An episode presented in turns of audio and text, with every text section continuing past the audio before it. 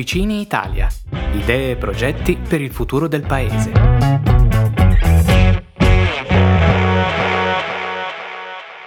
Benvenuti a Officine Italia, il podcast per la ripartenza del Paese. Torniamo oggi con una nuova puntata del podcast di Officina Italia, la prima piazza virtuale per far incontrare studenti, giovani, professionisti, privati, istituzioni e terzo settore. Il nostro primo evento, interamente online dal 15 al 17 maggio, ha riunito più di 1400 partecipanti impegnati nell'ideazione di progetti per la ripartenza del paese dopo il periodo di quarantena. Tre le macro aree di intervento, bellezza, talento e network. Io sono Alice e oggi vi presento due team che hanno lavorato nell'area bellezza e ci hanno molto colpito con i loro progetti. Ecco a voi Barbara del team Contagio Creativo e Corrado di Reduci. Ciao ragazzi, come state? Ciao a tutti, tutto bene, anche se vivo a Milano, quindi al momento sto vivendo il mio secondo lockdown, però a parte questo tutto bene. Grazie a voi.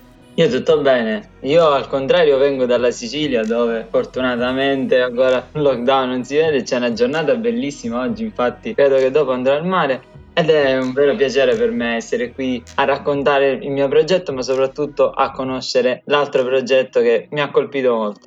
Benissimo, mi fa piacere sentirlo. Ora ragazzi partiamo con il racconto. Vi ho riunito qui per parlare dei vostri progetti, ma prima raccontateci qualcosa di voi. Io sono laureata da poco in management per le industrie culturali e creative e da sempre sono appassionata al tema della cultura e interessata al tema della valorizzazione del nostro territorio. Io vengo da Reggio Calabria e diciamo che la provenienza da questa città è stata la forza motrice che mi ha spinto a intraprendere questo percorso perché Reggio è una città ricchissima dal punto di vista archeologico e culturale, però è anche una città poco conosciuta e poco valorizzata e questo diciamo che mi ha spinto a voler cambiare le cose e quindi mi ha portato ad essere qui oggi insieme a voi. Io invece sono Corrado, come dicevo prima parlo dall'estremo sud della Sicilia. Vengo da Pachino, un piccolo comune sul versante sud dove a pochi passi si incrociano il Mar Mediterraneo e lo Ionio. Il mio è un territorio a storica vocazione turistica, però un turismo strettamente stagionale, circa i due o tre mesi dell'estate e uno dei motivi che mi ha spinto a partecipare a Officina Italia è proprio quello di provare a creare una proposta che possa da un lato far conoscere ancora di più il mio territorio e dall'altro permettere di aumentare il numero di mesi in cui i turisti vengono a visitare il sud della Sicilia ma in generale tutti i comuni della Sicilia che soffrono di più la lontananza dai grandi centri come Catania, Siracusa, Palermo. Sono davvero già impressionata. Tu cosa ci racconti Barbara? Come mai hai deciso di partecipare a Officina Italia?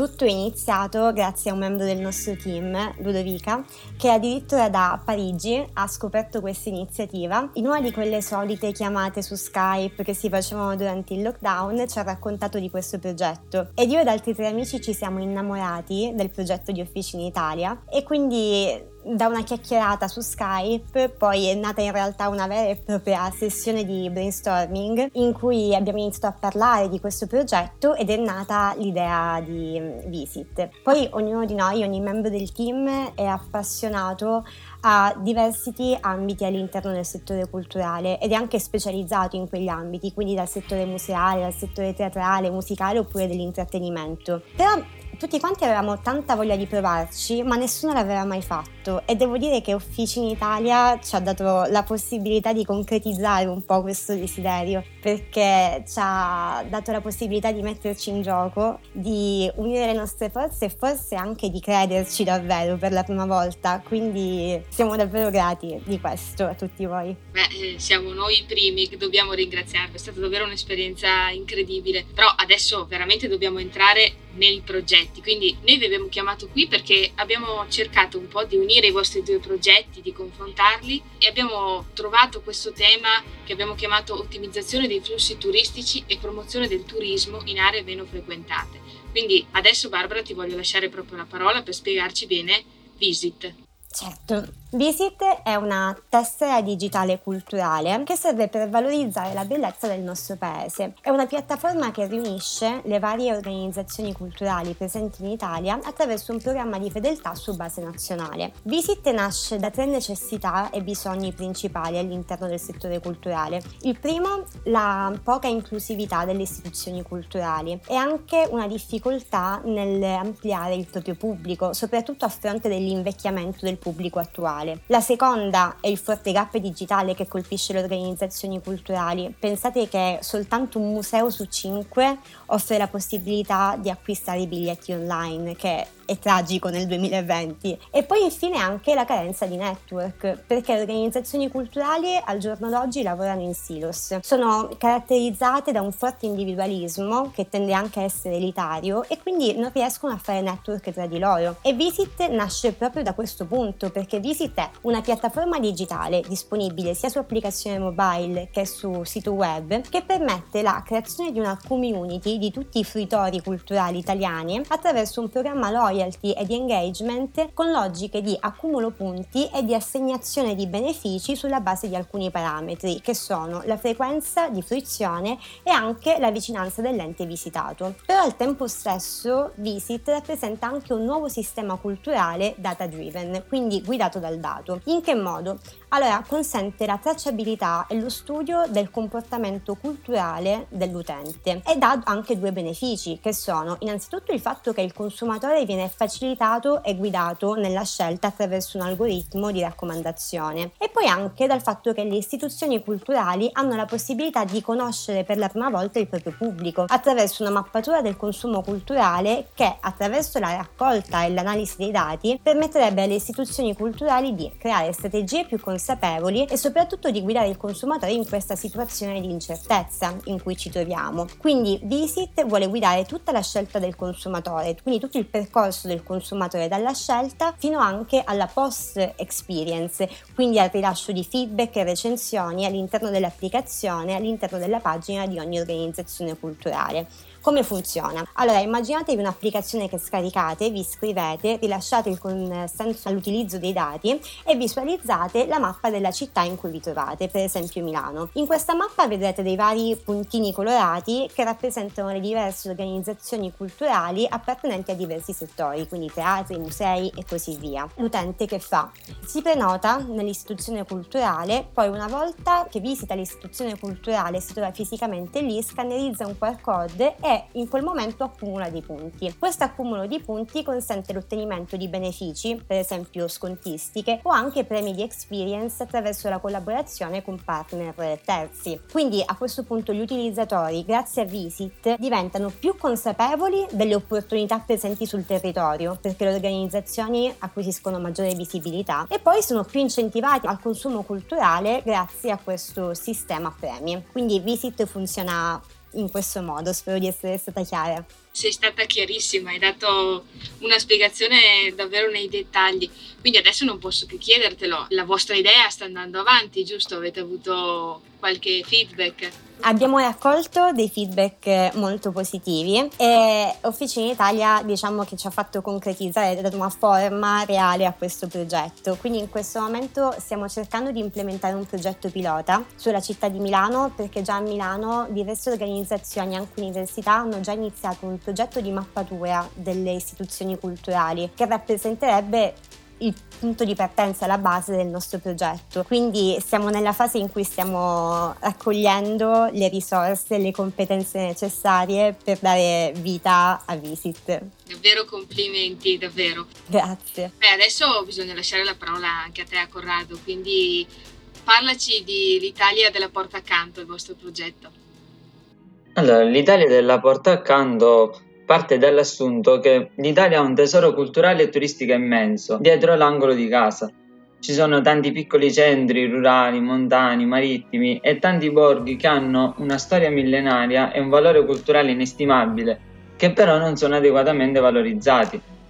Noi abbiamo scoperto che causa Covid, ma non solo, c'è l'esigenza di diminuire i flussi turistici verso grandi centri, quali possono essere quelli che mi vengono in mente in Italia, da Roma a Venezia a Firenze. Ed è qui che parte la nostra idea, quella di reindirizzare i turisti verso luoghi che sono meno famosi, ma in realtà altrettanto carichi di fascino creando anche una nuova fonte di reddito per le comunità locali di quei borghi che potrebbero anche fare rete per organizzarsi ed offrire dei percorsi turistici ad hoc. La nostra idea fondamentalmente riguarda la creazione di un'applicazione che coinvolga i target individuati tramite la gamification.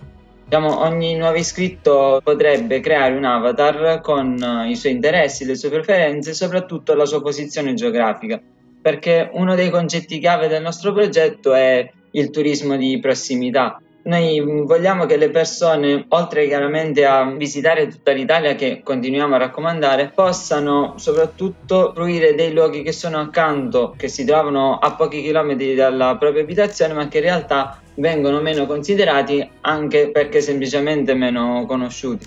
E quindi tramite questa applicazione l'algoritmo proprietario ehm, elaborerebbe delle proposte sulla base dei dati raccolti. Le proposte sono nient'altro che delle esperienze, ovvero delle mm, proposte effettuate dalle comunità locali organizzate in rete per eh, permettere al turista di vivere un'esperienza completamente immersiva nel territorio. Mi verrebbe in mente ad esempio la città di Noto che sebbene famosa non è ancora così famosa e si trova solamente a 20 km da casa mia. Sono davvero interessanti anche gli spunti del vostro progetto, siamo davvero ammirati. E adesso raccontaci anche tu come, come sta andando il vostro post Officina Italia.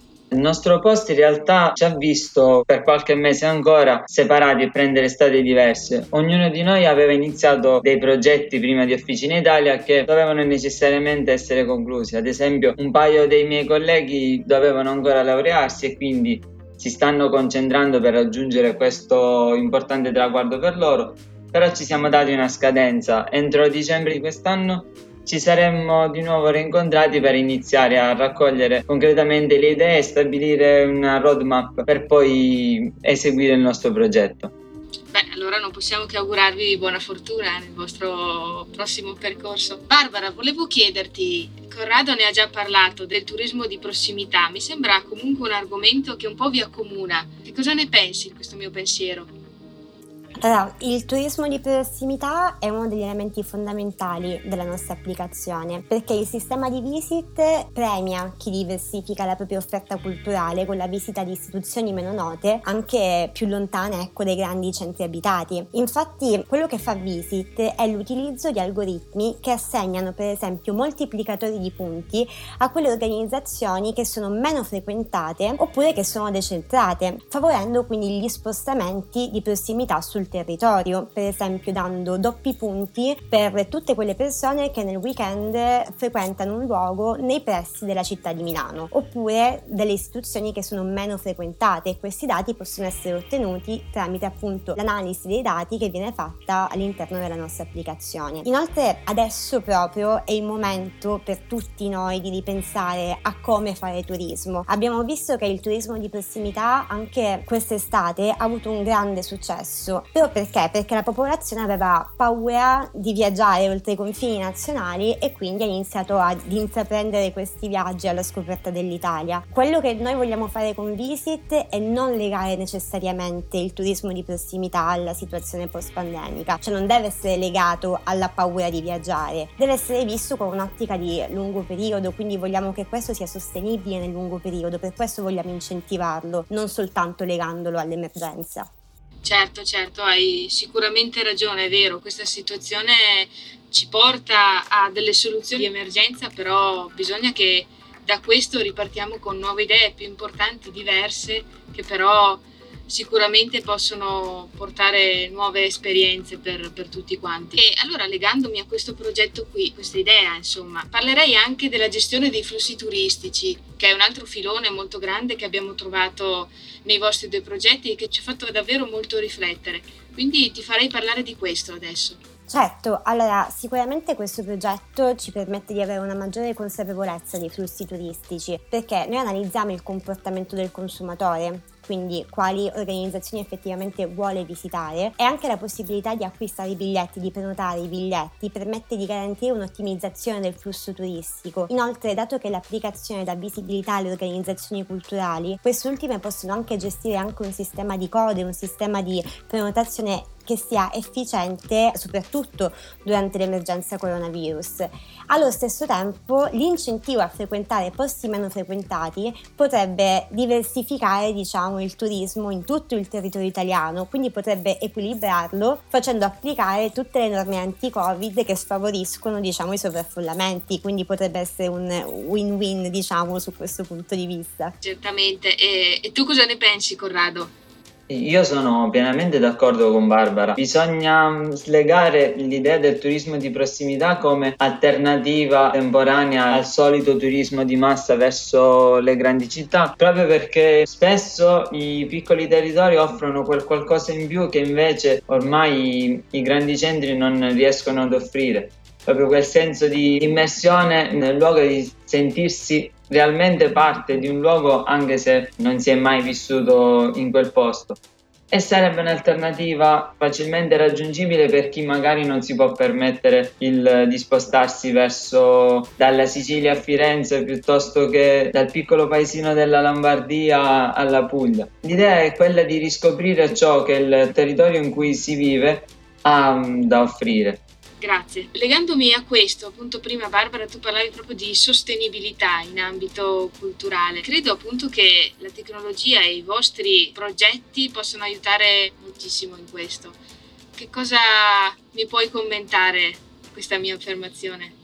Allora, sono completamente d'accordo, anche perché nel tempo, non so se siete d'accordo con me, ma la cultura per sua natura diciamo che ha sempre temuto la tecnologia, come se cultura e tecnologia fossero due termini completamente contrapposti. E questo nel 2020 è davvero anacronistico e inutile forse da un certo punto di vista. Quindi noi proponiamo una tecnologia che non è soltanto un servizio, sì, è un servizio perché permettiamo alle organizzazioni culturali di essere più visibili grazie a una piattaforma digitale che è accessibile veramente a tutti. Però la tecnologia non la intendiamo solo come modalità di fruizione, per noi la tecnologia è anche il dato che è fondamentale adesso. Ormai tutte le industrie vedono il dato come protagonista di ogni scelta strategica. Quindi perché il dato non deve avere potere anche nella cultura? Allora, la logica di analisi del dato è fondamentale perché permette alle istituzioni di, attraverso proprio l'analisi con dei sistemi di customer relationship management, permette di avvicinarsi al consumatore, quindi di customizzare l'esperienza e l'offerta in base alle preferenze del consumatore, che non vuol dire piegare la propria offerta oppure far nascere l'offerta sulla base di quelle preferenze, vuol dire semplicemente parlare con un tono di voce diverso in base alle caratteristiche che ha il tuo consumatore. Quindi il dato è un reale potere. Le organizzazioni culturali certo non hanno a disposizione tutti quei fondi che magari altre tipologie di organizzazioni hanno e possono sfruttare però noi ci vogliamo porre proprio come ponti in questo, vogliamo far sì che l'analisi dei dati sia possibile per queste organizzazioni e che possa guidarle, quindi è un po' questa l'idea. Assolutamente. Tu cosa dici, Corrado? Io penso che la tecnologia ha come principale ruolo quello di far conoscere cose a persone che in precedenza non conoscevano. E le opportunità che offrono i social media in tal senso è esemplare perché a costo zero praticamente possiamo andare a contatto con eh, realtà che io personalmente in base alla mia esperienza non pensavo nemmeno di conoscere. E poi è anche un modo per eh, abbattere significativamente i costi di un'esperienza. E questo l'abbiamo visto nel corso degli anni con eh, tutte le varie piattaforme digitali rivoluzionarie che sono sorte. La mia speranza è questa, che eh, la tecnologia possa rendere il turismo veramente a portata di tutti e che possa essere realmente inclusivo oltre che sostenibile, che è un valore che per me è fondamentale e che credo sia la base per costruire la società del futuro.